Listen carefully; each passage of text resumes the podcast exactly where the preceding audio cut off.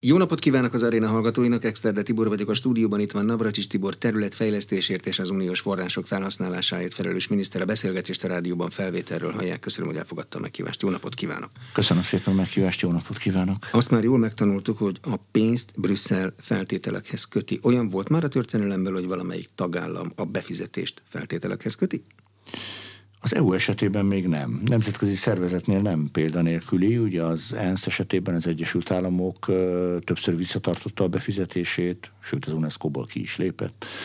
De ilyen, hogy, hogy az é u-val kapcsolatban ilyen fegyelmi problémák előfordultak volna, nem. Ilyen nem volt. De ez fegyelmi probléma volna, vagy ez egy elvi lehetőség volna akár? Jó kérdés. Első fokon nekem fegyelmi, tehát egy tagállam nem fizeti be a nemzetközi szervezetben való részvételért befizetendő tagdíjat, de ennek az indoklásául lehet hozni elvi kérdést is. Szerintem nem kockáztatta meg még eddig egyetlen tagállam sem. Igaz, nem is volt különösebben jó oka. Ugye a legnagyobb konfliktus, vagy legnagyobb ellenállás tagállam és, és közösségi intézmények között az ezerkilencszázhatvanhat hatvanhétben volt az üres székek politikája, amikor Franciaország kivonult. De akkor sem pénzek visszatartásával büntette az akkori európai közösséget, hanem azzal, hogy nem vett részt a döntéshozatalban. Mm.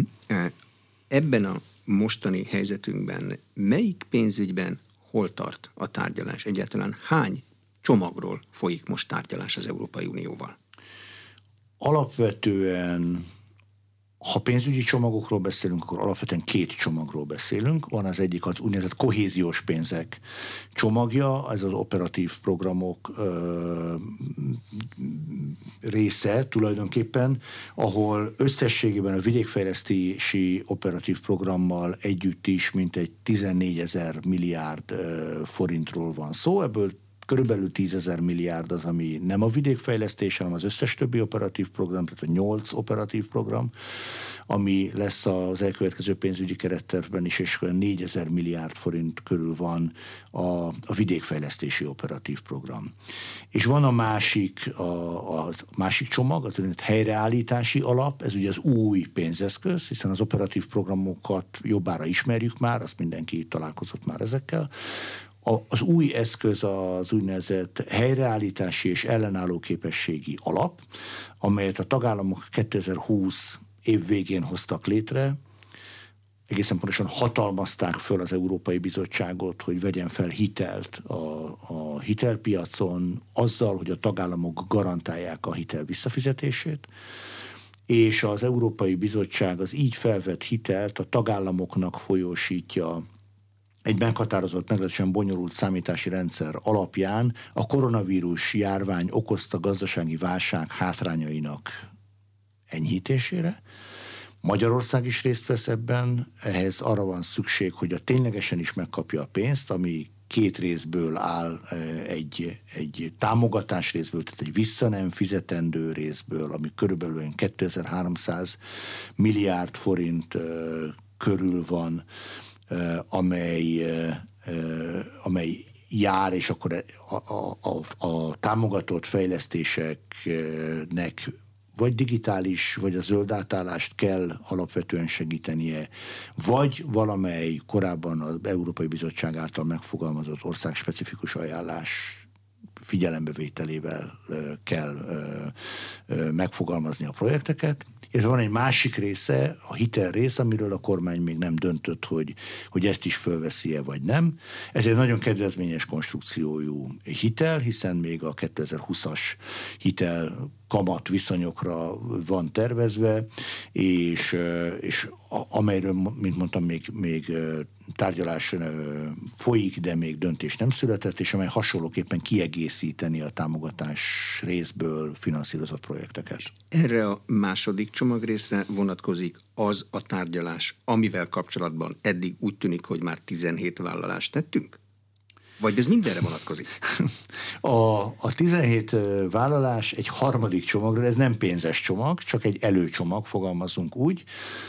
Ez az úgynevezett jogállamisági feltételességi eljárás, vagy jogállamisági kondicionalitási eljárás, amelyet a, az Európai Bizottság az országgyűlési választások után indított közvetlenül Magyarország ellen.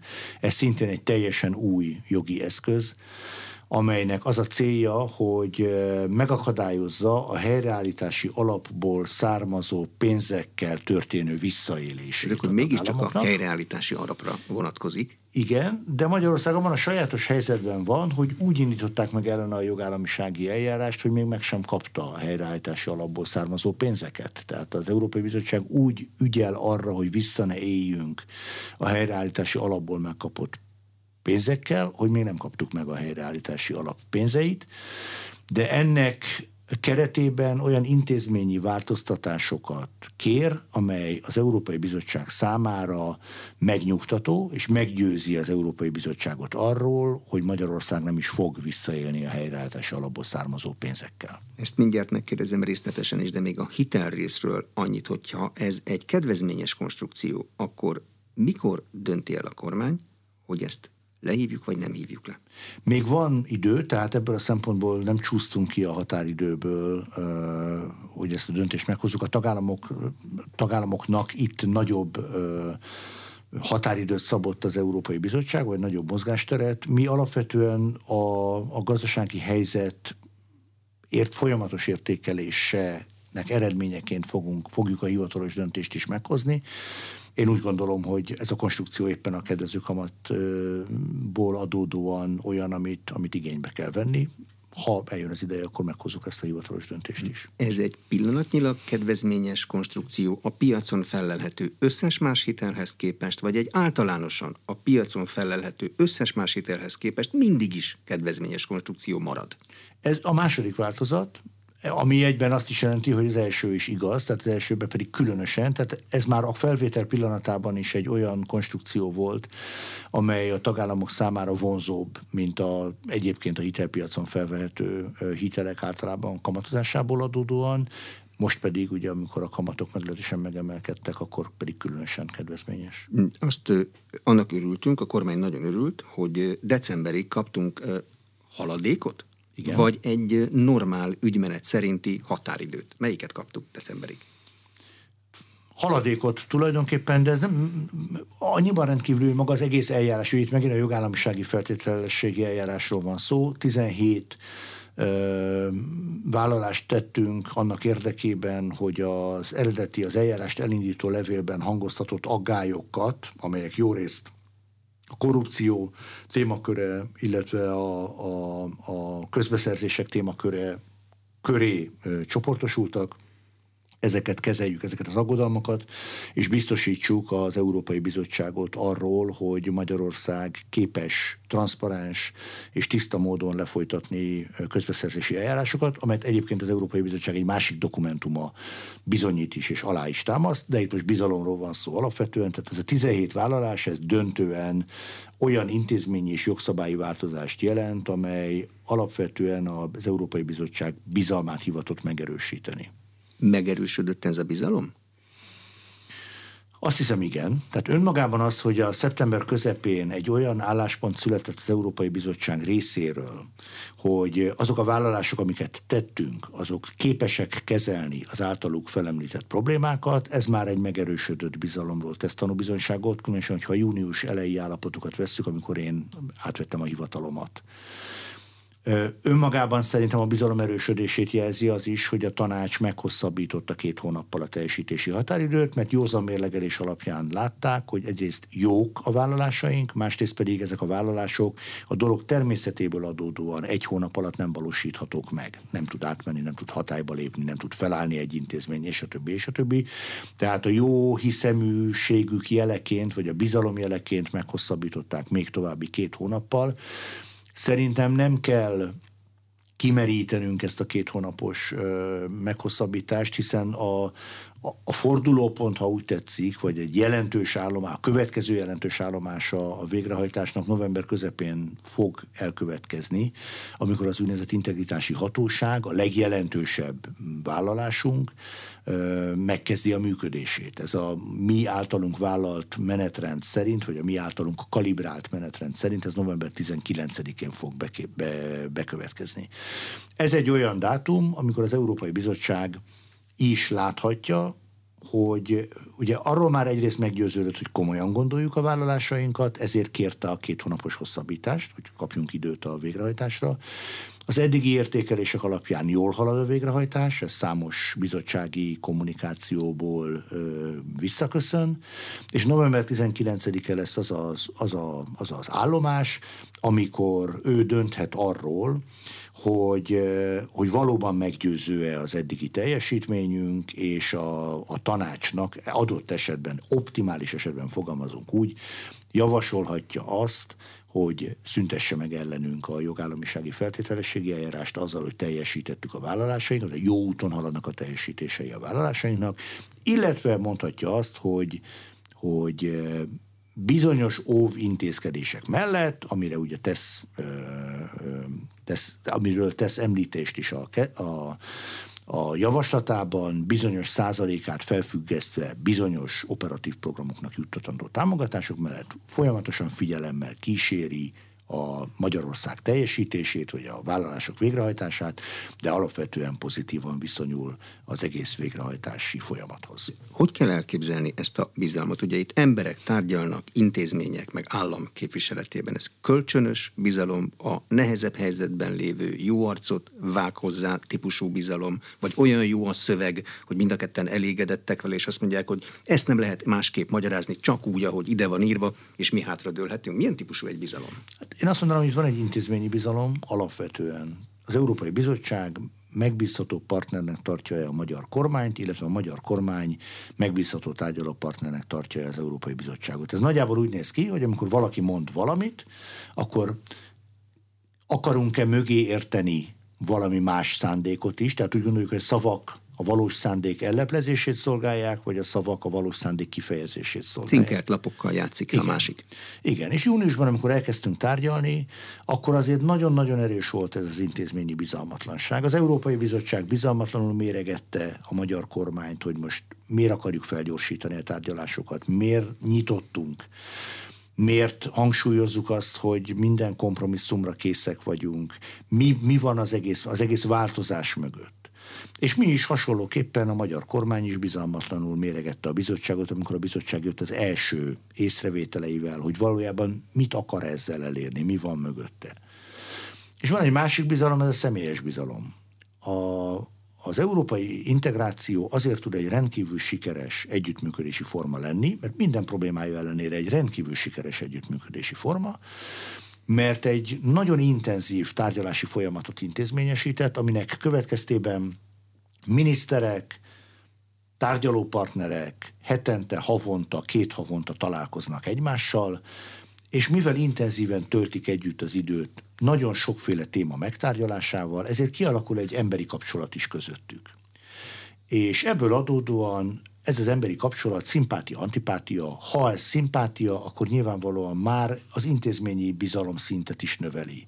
Én, amikor az Európai Bizottság tagja voltam, oktatás, kultúra, ifjúság és sportért felelős biztosként, akkor értelemszerűen a tagállamok oktatási minisztereivel vagy kulturális minisztereivel kialakult egy személyes kapcsolatrendszer, ami nagyon nagy mértékben segítette azt, hogy amikor valamilyen probléma volt és gyorsan meg kellett oldani, akkor tudtam, hogy melyik az a miniszter, akiben bízhatok, akivel könnyen megértetem magam, akivel közös platformon vagyunk, és gyorsan tudunk tovább lépni, és ki az, aki bonyolultabb, akivel nehezebb foglalkozni. Na most ebből a szempontból Brüsszel számára egy pozitív jel volt az, hogy a tárgyaló csoport élén egy számukra ismerős arc jelent meg. Én, akit ismertek, öt évig ott dolgoztam, A, az intézményi memória is valamilyen formában engem eltett valamelyik dobozba, hogy én milyen ember vagyok. Következésképpen, amikor a bizottság beli tárgyaló partnereimmel tárgyaltam, akkor volt egy közös hang, amiről el tudtunk már indulni, nem kellett ismerkednünk. És hogyha az intézményi bizalom és a személyes bizalom egymást erősíti, akkor az egy elég gyors bizalomépülés tud lenni. És szerintem e, itt, ami júniustól szeptemberig, októberig lezajlott, az tulajdonképpen ez a folyamat volt. Az, hogy eljutottunk mára odáig, hogy az Európai Bizottság engedi Magyarországot, hogy teljesítsen, és ezzel párhuzamosan megnyitja azt a, a, a, a hajráját, az utolsó fázisát a pénzekről szóló tárgyalásoknak is, az egy nagyon fontos bizalmi lépés. És hasonlóképpen a magyar kormány is igyekszünk ezeken a területeken éppen a, azért vállaltunk magunkra nézve határidőket, azért teljesítünk percre pontosan, hogy, hogy ezzel is egyrészt mutassuk a A, a saját megbecsülésünket és tiszteletünket az Európai Bizottság felé, másrészt pedig jelezzük is az Európai Bizottságnak, hogy mi ezt komolyan vesszük. Ezeket a kötelezettségeket komolyan vesszük, és amit mondunk, azt komolyan vesszük. De egy bizottság országviszonylatban egy személy, az mennyiben számíthat garanciának? Mert ha komoly garancia, akkor felvetődik a kérdés, hogy mi van egy személycserénél? Igen, ez, egy nagy, ez a tárgyalások során is egy nagy kérdés volt, és mind a mai napig az, hogy rendben, hogy az Európai Uniós forrásokért felelő, felelős miniszter az egy ismerősünk, de mi van a többiekkel, akiknek a nyilatkozatait korábban olvastuk, vagy jelenleg olvassuk, és adott esetben ezek kifejezetten konfliktusos nyilatkozatok. Ehhez kell szerintem az intézményi bizalom erősödése. Én, én, én mindvégig... hogy mondjam, nem azt a tárgyalási álláspontot képviseltem, hogy én egy el, elszigetelt, vagy egy önálló tagja vagyok a magyar kormánynak, aki egyeztetés nélkül a saját álláspontomat tüntetem fel a magyar kormány álláspontjaként, hanem, hanem azt, hogy, hogy ez a kormány meg akar állapodni, egy konstruktív párbeszédben érdekelt. Én csak a kifejezője vagyok ennek az akaratnak, és ez, ha nem is az első körben, de, de pár kör után most már gyökeret ver ez a, ez a meggyőződés az Európai Bizottságban is. Legalábbis reményeim szerint, mert a tárgyalások végső sikere szempontjából ez kulcsfontosságú. Az egy pozitív vagy negatív fejlemény, hogy olyan szervezetek anyagait is befogadta az Európai Bizottság, mint a K-Monitor, a ma Helsinki Bizottság, a Magyar Transparency International? Hát most már arra kell figyelnünk, hogy az legyen inkább a pozitív fejlemény, hogy a magyar kormány iratait befogadja a bizottság, ugyanis ha, ha összehasonlítjuk az ezen szervezetek által összeállított árnyékjogállamisági jelentést, vagy korrupciós jelentést Magyarországról, és a bizottság korrupciós jelentését és jogállamisági jelentését, akkor azt láthatjuk, hogy bőven merít a bizottság ezen szervezetek jelentéseiből. Tehát nekünk most már nem azért kell küzdenünk, hogy, hogy ezek a szervezetek megjelenjenek, vagy ne jelenjenek meg. Nekünk azért kell küzdenünk, hogy a mi érveink, a mi sajátos szempontrendszerünk is megjelenjen ezekben a dokumentumokban. Ki, kivel és miről tárgyal most önön kívül? Mert van a pénzügyminiszter, és hát ott van a miniszterelnök is. Igen. Hogy ezek más szintek nyilvánvalóan. Tehát intézményesítetten és rendszerszerűen alapvetően az igazságügyminiszterrel, tehát Varga Judittal ketten mi tárgyaltunk azokról a kérdésekről, amelyek a jogállamisági kérdések és az uniós források megszerzésének a kérdései. A hangsúly értelemszerűen ott volt, hogy a jogállamisági kérdésekről hangsúlyosabban az igazságügyminiszter, az é u-s forrásokkal kapcsolatban hangsúlyosabban én. De ez valóban csak az intézményesített tárgyalási rendszer csúcsát jelenti. Ez alatt egy nagyon-nagyon sokrétegű államtitkárral kezdődő és valahol a szakértői szinttel befejeződő vertikum tárgyal folyamatosan minden szinten. Tehát tényleg folyamatosan, gyakorlatilag minden nap van valamilyen szinten online vagy, vagy fizikai jelenléttel zajló találkozó is, Brüsszelben is, Budapesten is. Egy nagyon intenzív tárgyalási uh, rendszer ez, ahol, ahol a végső döntést mindig a politikai szint hozza meg, de tulajdonképpen az elmúlt fél évben, vagy az elmúlt szék, szűk fél évben folyamatosan minden szinten, szakértői szinten is, sőt elsősorban szakértői szinten zajlottak a tárgyalások. De hogy épül fel ilyenkor a brüsszeli tárgyalófél javaslata? Hát az egy bonyolultabb, ez egy bonyolultabb kérdés, ezt éppen most láttuk, amikor most a, a helyreállítási terv kapcsán az igazságszolgáltatás függetlenségét, mint új témát behozták, és bizony több napig, két hétig, talán több mint két hétig kellett várnunk arra, hogy Brüsszelnek meglegyen az egységes mandátuma. Ugyanis a, van... A, a jogállamisági kondicionalitási eljárásnál uh, Johannes Hahn uh, biztos volt az, aki összehangolta a főigazgatóságot. A főigazgatóság kvázi minisztérium, nem teljesen feleltethető meg, de nagyjából a magyar minisztériumnak megfelelő struktúra, tehát a közigazgatási teste az Európai Bizottságnak, és Hahn uh, biztos vezetésével hangolták össze a különböző főigazgatóságok munkáját és álláspontját a jogállamisági kérdésben. Itt a, az elsődleges a költségvetési főigazgatóság volt, ő koordinálta a többi főigazgatóság munkáját.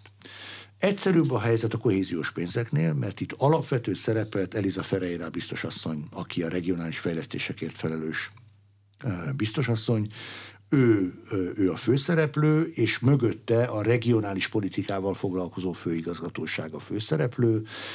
Itt elég könnyen is tudunk haladni a tárgyalásokkal, hiszen világos a célrendszer. Ráadásul ugye az operatív programok a leghagyományosabb pénzügyi támogatási eszközei az Európai Uniós költségvetésnek. Jó a metodika, ismerjük a szereplőket, mindenki tudja, hogy mit várhat a másiktól, és így viszonylag jól tudunk előre haladni. A harmadik terület a, a helyreállítási alappal kapcsolatos kérdések. Elvileg Paolo Gentiloni olasz e, biztoshoz tartoznak, de Valdis Dombrovskis alelnök is szerepet kap ebben, és megint csak alatta egy főigazgatóság nyaláb van, fogalmazunk úgy, akiknek szintén össze kell hangolniuk a, az álláspontjukat ahhoz, hogy, hogy egységes mandátumot tudjon képviselni az Európai Bizottság. És ezt tudni kell, hogy az Európai Bizottság kulturális, politikai és közigazgatási értelemben is sokkal heterogénebb, mint egy kormány. De akkor ebben hol van a politikai szint? Ha ott is a politikai szint mondja az áment egy javaslatra a bizottság részéről. Hol van a politikai hmm. szint? Hát a biztosok közötti tárgyalásnál van a politikai szint. Tehát ezt a biztosok maguk igen. dönthetik el. Tehát én, amikor Brüsszelbe megyek, akkor én általában biztosokkal találkozom. És, és ott tárgyaljuk meg. Nyilvánvalóan, ahogyan az általában a politikai tárgyalásoknál van, nem ott rögzítünk minden részletet, hanem inkább irányokról beszélünk, illetve értékeljük az addigi teljesítményt. De ezért nagyon fontos a személyes kapcsolatrendszer, mert ha van egy bizalmi kapcsolat, akkor az ember sokkal árnyaltabban tud tárgyalni, akár irányokról, akár részeredményekről, mint hogyha először találkozunk, és valójában egy, egy, csak egy hivatalos tárgyalás keretei között tudunk beszélni. De a biztosok, az, Európa, a, az európai biztosok az Európai Parlament hideg leheletét nem érzik a tarkójukon? De és ez... ahogyan, de, ahogyan, ahogyan közeledünk a kétezer-huszonnégyes európai parlamenti választásokhoz, ugye egyre inkább érzik. Ugye az Európai Bizottság, a mostani Európai Bizottság túl van a mandátumának felén. Egyre közelebb kerül, gyakorlatilag másfél év múlva európai parlamenti választások lesznek, és akár hiszünk a csúcsjelölti rendszerben, vagy akár megvalósul a csúcsjelölti rendszer, akár nem, az azért kétségtelen, hogy az európai parlamenti választásoknak van hatása a következő Európai Bizottság összetételére, karakterére, és a többi. És ráadásul azzal, hogy az Európai Bizottság mandátuma is az Európai Parlament ciklusához van kötve, annyival, hogy júniusban vannak ugye általában az európai parlamenti választások, és ősszel lép hivatalba általában az új Európai Bizottság, minden biztos fejében ilyenkor már ott van a hogyan tovább dilemmája is, ami, ami függ egyrészt az őt küldő tagállam döntésétől, de függhet az Európai Parlamenttel kiépített kapcsolatrendszertől is, hiszen az Európai Parlament a számára a jogszabályokban biztosított hatásköröknél lényegesen erősebb pozíciókat harcolt ki magának, gyakorlatilag a közvélemény megnyerésével, a kommunikációval, a sajtó támogatásával. Európai Parlament ugye úgy állítja be magát, mint az európai polgárok uniós szintű képviselete, a demokrácia uniós szintű megjelenítője, és ezzel nagyon-nagyon fontos pozíciókat tud elfoglalni, akár az Európai Bizottsággal szemben, akár a tanácssal szemben. Nem kell most arra számítani, hogyha az Európai Parlamentben Magyarországgal kapcsolatos bármilyen perpatvar van, akkor a mi ügyeinket intéző biztos keményebben lép fel velünk szemben?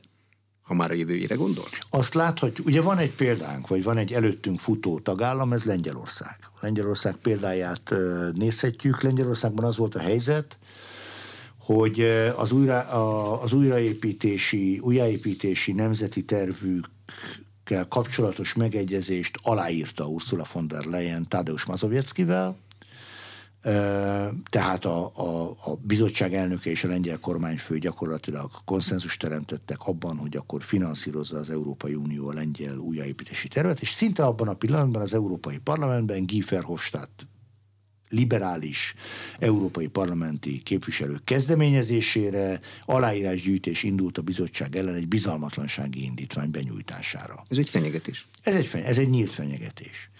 És azt láthattuk, hogy onnantól kezdve az Európai Bizottság rögtön hátrálni kezdett, azt mondta, hogy Lengyelország, ez még nem jelenti azt, hogy aláírták, hogy folyósítják is a pénzeket, és valóban Lengyelország egy huncut petákot sem látott még ezekből a pénzekből. Tehát nekünk is fel kell készülni arra, hogy adott esetben elérhet, ugye még nem tartunk itt, nekünk még alá kell írnunk ezeket a megállapodásokat. Mi most azért dolgozunk, hogy a kohéziós pénzek elérését lehetővé tevő partnerségi együttműködést alá tudjuk írni a bizottsággal, illetve a helyreállítási terv, újjáépítési helyreállítási tervvel kapcsolatos pénzekre vonatkozó megállapodást el tudjuk fogadtatni. És akkor még jön a következő küzdelem, hogy ténylegesen is meg kell kapnunk ezeket a pénzeket. Én úgy gondolom, hogy a, a, ez a, a vállalásaink és ezeknek a teljesítése, ezek azért minket előnyösebb helyzetbe hozhatnak, mint ahol most Lengyelország van, ahol egy vita folyik most már nagyon sok kérdésről, és egyre inkább el, eldurvulni látszik a kommunikáció a bizottság és a lengyel kormány között. Szerintem nekünk meg kell őriznünk a hidegvérünket, az Európai Parlament akár milyen álláspontokat is fogad el, és én abban bízom, hogy az Európai Bizottság is meg tudja őrizni a hidegvérét, és nem a hangulatokra, hanem a tényekre fogunk koncentrálni. A magyar kormány által vállalt tizenhét feltételből mennyi az, ami papírból eh, olvasva megítélhető, és mennyi az, ahol az intézmény működését rövidebb, hosszabb ideig figyelni kell ahhoz, hogy az Európai Bizottság azt mondja, hogy ez szerinte is jól működik? Ez egy nehéz kérdés, mert ilyen csoportosításban még nem gondoltam végig a, a vállalásokat. Én úgy gondolom, hogy kettő olyan, kettő olyan intézményi lépés van, ahol, ahol a bizottság is nyilvánvalóan figyelemmel fogja kísérni, hogy magának az intézménynek nem csak a születése, hanem a működése is kielégítő-e. Az egyik az integritási hatóság nyilvánvalóan, a másik pedig az antikorrupciós munkacsoport, amely az integrációs hatóság szervezeti keretein belül működik. Ugye az integrációs hatóság feladata a közbeszerzési Bocsánat, eljárás... integritási, ugye? Bocsánat, integritási elnézést. Igen, integritási hatóság feladata a közbeszerzési, az uniós forrásokból megvalósuló beruházásoknál a közbeszerzési eljárások figyelemmel kísérése, és amennyiben valamilyen szabályellenességet lát, és a magyar hatóságok nem hajlandók lépni, akkor kezdeményezi a, a megfelelő lépések megtételét. Az antikorrupciós munkacsoport pedig egy olyan paritásos alapon felálló munkacsoport, amelynek az egyik felét a kormányzati oldal adja, a másik felét pedig a civil szféra, az elnöke pedig ennek is az integritási hatóság elnöke lesz, amely a korrupció ellenes harcot nézi, illetve azt, azt, és arra vonatkozóan ad javaslatokat, lép fel, készít korrupciós jelentést, és a többi, és a többi.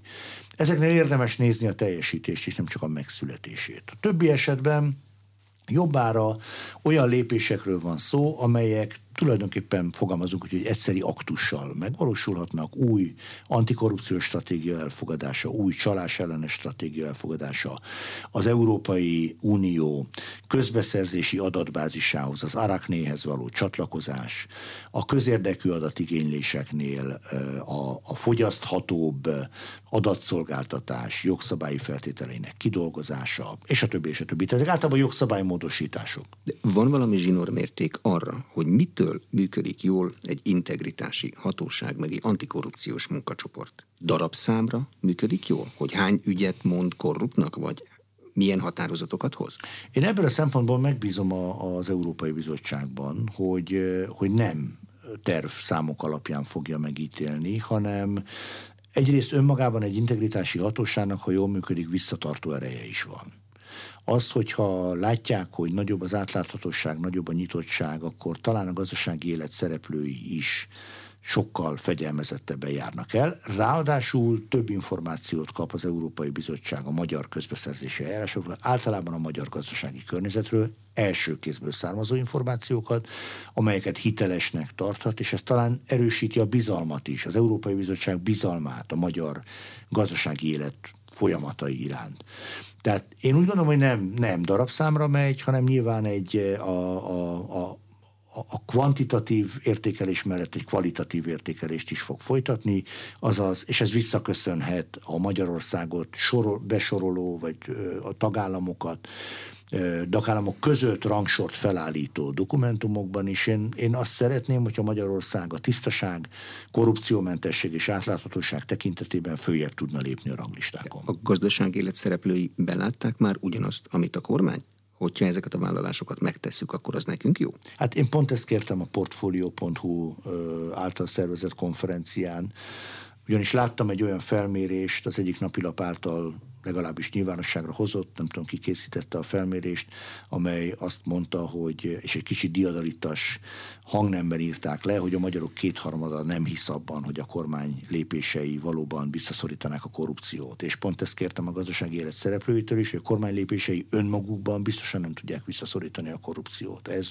ez azt is kell, hogy partnerség legyen, hogy elhiggyük, hogy egy, egy alacsonyabb korrupciós szintű, egy tisztább, egy átláthatóbb országot szeretnénk, gazdaságot szeretnénk, és ebben a gazdasági élet szereplőinek és a politikai élet szereplőinek abszolút együtt kell működni. Azt látja már, hogyha megvan a megállapodás decemberig, akkor ez egy végleges megállapodás lesz, vagy utána még jönnek utókövetések, szúrópróbaszerű vizsgálatok, biztos bizottságok. Igen, biztos vagyok benne. Biztos vagyok benne, hogy jönnek utókövetések, szúrópróbaszerű ellenőrzések. Részben azért, mert azért Magyarország esete ebből a szempontból nem annyira kirívóan különös. Ez az integritási hatóság, amit mi most létrehozunk, ez két országban már működik. Szlovéniában, Szlovéniában, amiről úgy gondoljuk, hogy a transzparencia és a tisztaság egyik, egyik ideális állama. Jó, kisebb, mint mi. Kisebb, mint mi, igen. Más pedig Olaszország, amivel kevés, talán itt kevésbé lepődünk meg, de tény, hogy már van két ilyen Európai Uniós tagállammal, évekkel ezelőtt már létrehozták ezt az integritási hatóságot, egyébként akkor is a bizottság javaslatára, vagy bizottsággal együttműködésben. Tehát én abban bízom, hogy, hogy ezek, a, ezek a lépések azért meg, hogy mondjam, megmutatják azt, hogy Magyarország ezt komolyan gondolja, de azt nem gondolom, hogy ettől a bizottság, illetve a tagállamok, különösen az úgynevezett takarékos négyek, ugye ez Finnország, Svédország, Dánia, Hollandia, akik a költségvetés nettó befizetői és ebből adódóan rendkívül éberen figyelik az uniós források felhasználását, különösen Magyarország esetében. Nem gondolom, hogy ők azt mondanák, hogy jó, most akkor minden rendben van. Nem is várom el tőlük. Nyilvánvalóan jönnek az ellenőrzések. A mi feladatunk az, hogy az ellenőrzések rendben találjanak. Mindent vagy kijavíthatóvá, vagy kijavíthatóak legyenek azok, amiket nem, tart, nem látnak rendben lévőnek. De ennek a tizenhét részes vállalásnak a rendszere, a dogmatikája az már elég szép ahhoz, hogy ne lehessen még egy tizennyolcadikat, tizenkilencediket később beleilleszteni? Hát a példa azt mutatja, hogy, hogy azért vannak erre törekvések. Ugye most az igazságszolgáltatás függetlensége a következő, ami, ami újabb vállalásokhoz fog vezetni.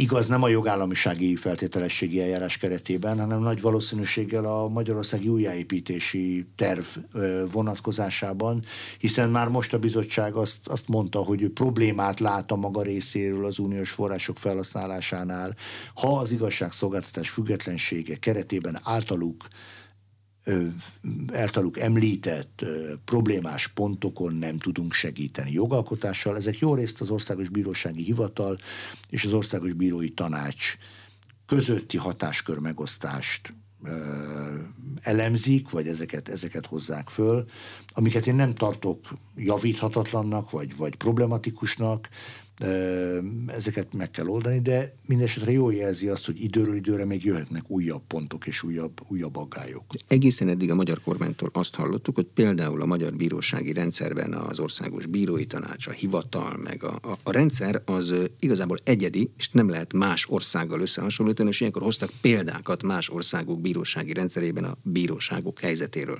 Ha elismerjük, hogy problémák vannak, akkor ezzel azt is elismerjük, vagyis ha elismerjük azt, hogy változtatni kell, akkor elismerjük, hogy eddig problémák voltak ezen a területen? Ö, nem, szerintem én, én úgy gondolom, hogy minket találja egyébként a bizottság másik oldalról, hiszen van az igazságügyi eredménytábla című Európai Bizottsági Dokumentum, amely évről évre értékeli a tagállamok bírói rendszerének, vagy igazságszolgáltatási rendszerének teljesítményét nagyon sok szempontból, többek között függetlenség, átláthatóság, ügyek, időtartama, és a többi, és a többi.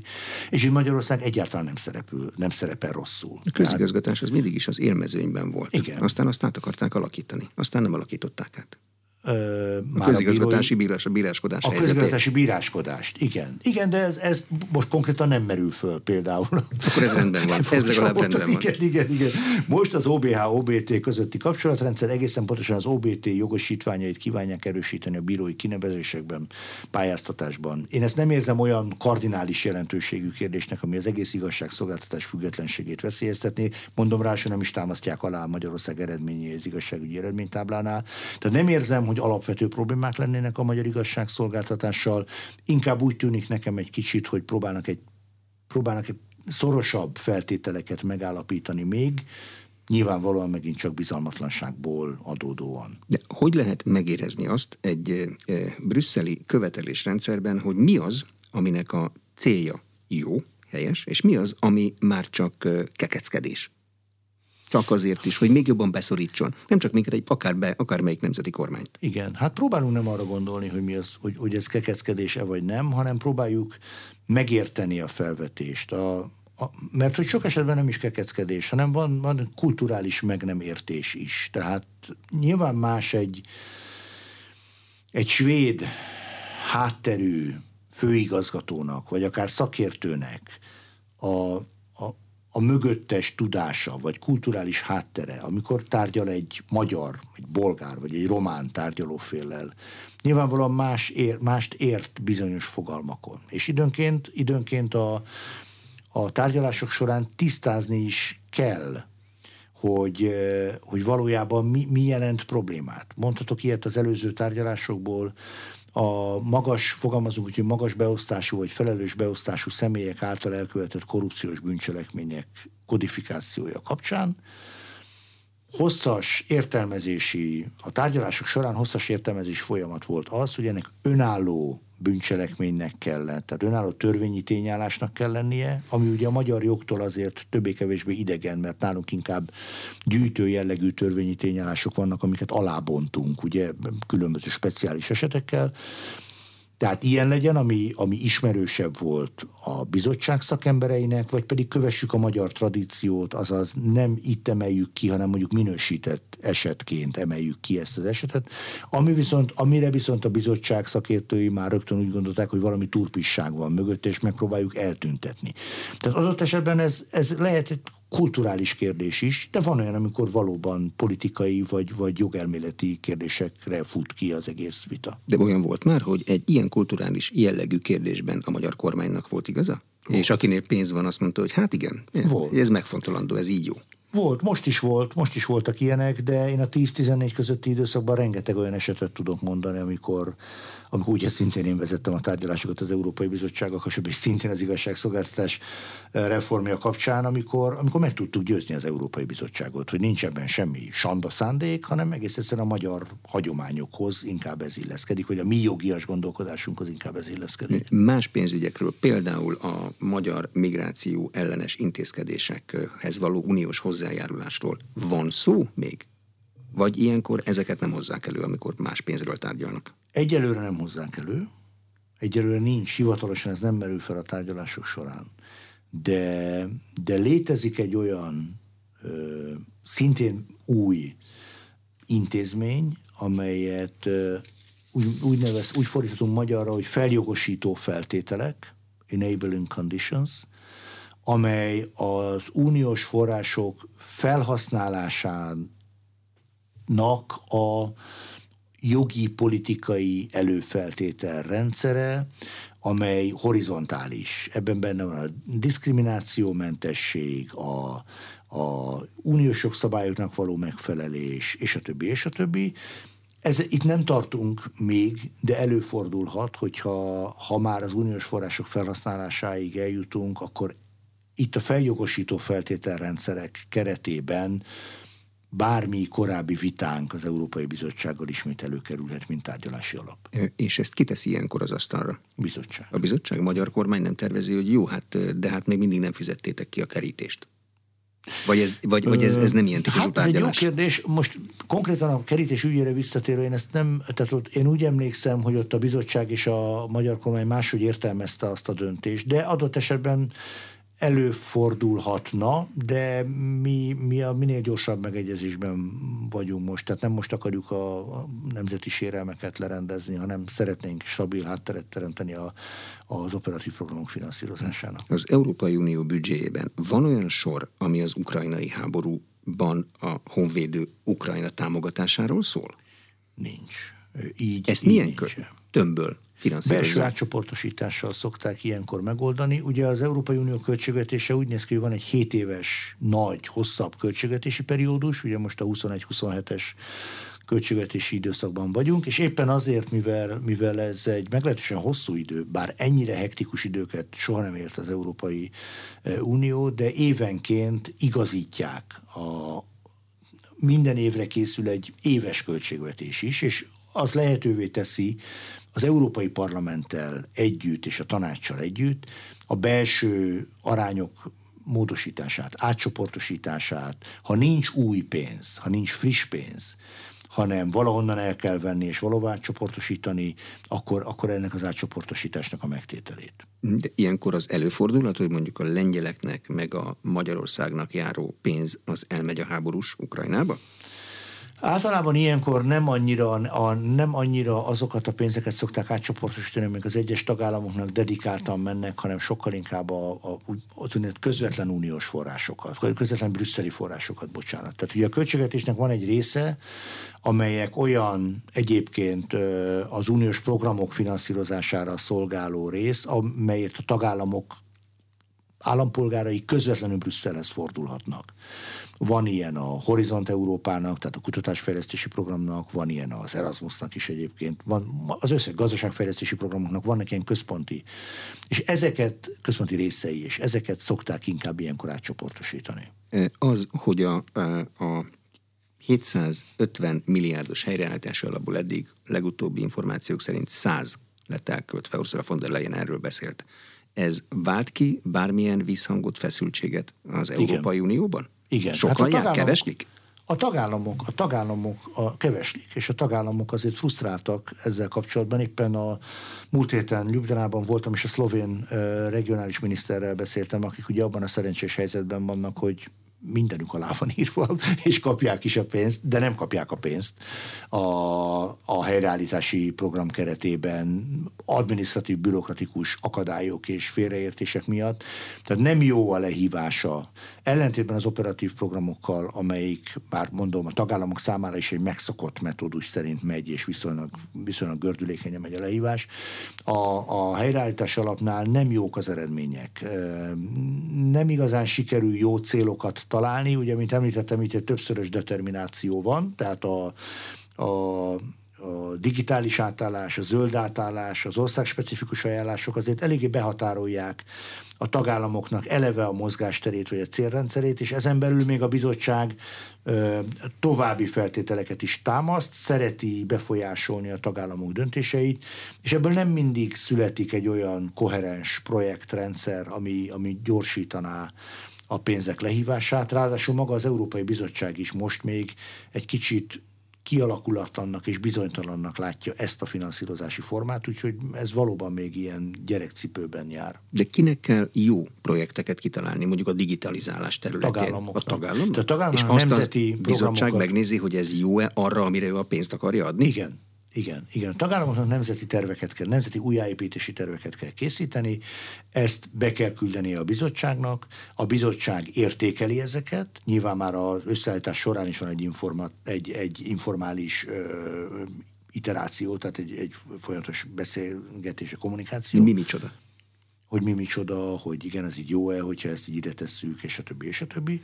Ezt a bizottság aztán értékeli, a bizottság ö, pozitív javaslatta, vagy támogató ö, tartalommal felterjeszti a tanácsnak, és a tanácsnak, egészen most az ECOFIN-nek, tehát a gazdasági és pénzügyminiszterek tanácsának kell a végső döntést meghoznia arról, hogy támogatja az adott ország újjáépítési programját, vagy nem. Ugye ez idáig két olyan ország volt, a, amely, ö, amelynek még nem volt bent az újjáépítési programja, az egyik Hollandia, a másik Magyarország, ugye már a felsorolásból is láthatjuk, hogy nem azonos súlycsoportban küzd a két csapat. hollandok azóta átmentek, mi vagyunk az egyetlen olyan uniós tagállam, amelyik még arra vár, hogy a helyreállítási tervünket elfogadják. Ugye ennek, a, ennek az utolsó fázisában vagyunk reményeink szerint. De ez a helyreállítás tervek szakmai tartalmi része, mondjuk a digitalizáció, az már rendben van? I, tulajdonképpen megvan, igen, a végleges nemzeti terv, és azt várjuk, hogy a, hogy a bizottság is azt mondja, hogy rendben, akkor ebben a formában jöjjön be, és ők elkészítik a javaslatot. Ugye másfél hónapunk van tulajdonképpen arra, hogy, hogy az idei évben még ezeket be tudjuk nyújtani, tehát valóban nagyon a finisben vagyunk. Nem a nemzeti terv minősége vagy tartalma az, ami jelen pillanatban várakozásra készteti az egész döntéshozatali mechanizmust, hanem a bizottság által most felhozott igazságszolgáltatás függetlenségével kapcsolatos aggályok. Veszprém Európa kulturális fővárosa, ez is a területéhez tartozik. Ebben a helyzetben ez nagyon más lesz, mintha normális világban élnénk, és mondjuk nem lenne háború, meg energiaválság, meg húsz százalékos infláció? Attól félek, hogy igen. Bárhogy nagyon más, már ez is relatív, hiszen kétezer-húsz óta minden Európa kulturális fővárosa program nagyon más. A koronavírus járvány miatt, a lezárások miatt, most éppen az energiaárak miatt, de attól félek, hogy nagyon erősen fogja befolyásolni a programsorozatunkat, legalábbis áprilisig, amikor a szabadtéri rendezvények értelmezhetővé válnak. Minden esetre nagyon készülünk a január huszonegyediki megnyitó ünnepségre, és november tizenegyedikén itt Budapesten a Magyar Zeneházában bemutatkozunk már két konferenciával, illetve egy koncerttel is este, amivel megpróbálunk a budapestieknek is ízelítőt adni a programsorozatból. Jókedvű programokat próbálnak csinálni? Vagy igen, olyat, amilyet a világ most? Nem, jókedvű, jókedvű, amilyen Veszprém, jókedvűt. Köszönöm a tájékoztatást. Köszönöm az elmúlt szépen. Egy órában Navracsis Tibor területfejlesztésért és az uniós források felhasználásáért felelős miniszter volt az Inforádió arénájának vendége. A beszélgetést a rádióban most felvételről hallották, és az infostart pont hu oldalon is figyelemmel kísérhetik. A műsor elkészítésében Módos Márton főszerkesztő vett részt. Ha ezt a beszélgetést érdekesnek találtak, akkor kérem iratkozzanak fel az Inforádió YouTube csatornájára. Köszönöm a figyelmet, Exterde Tibor vagyok.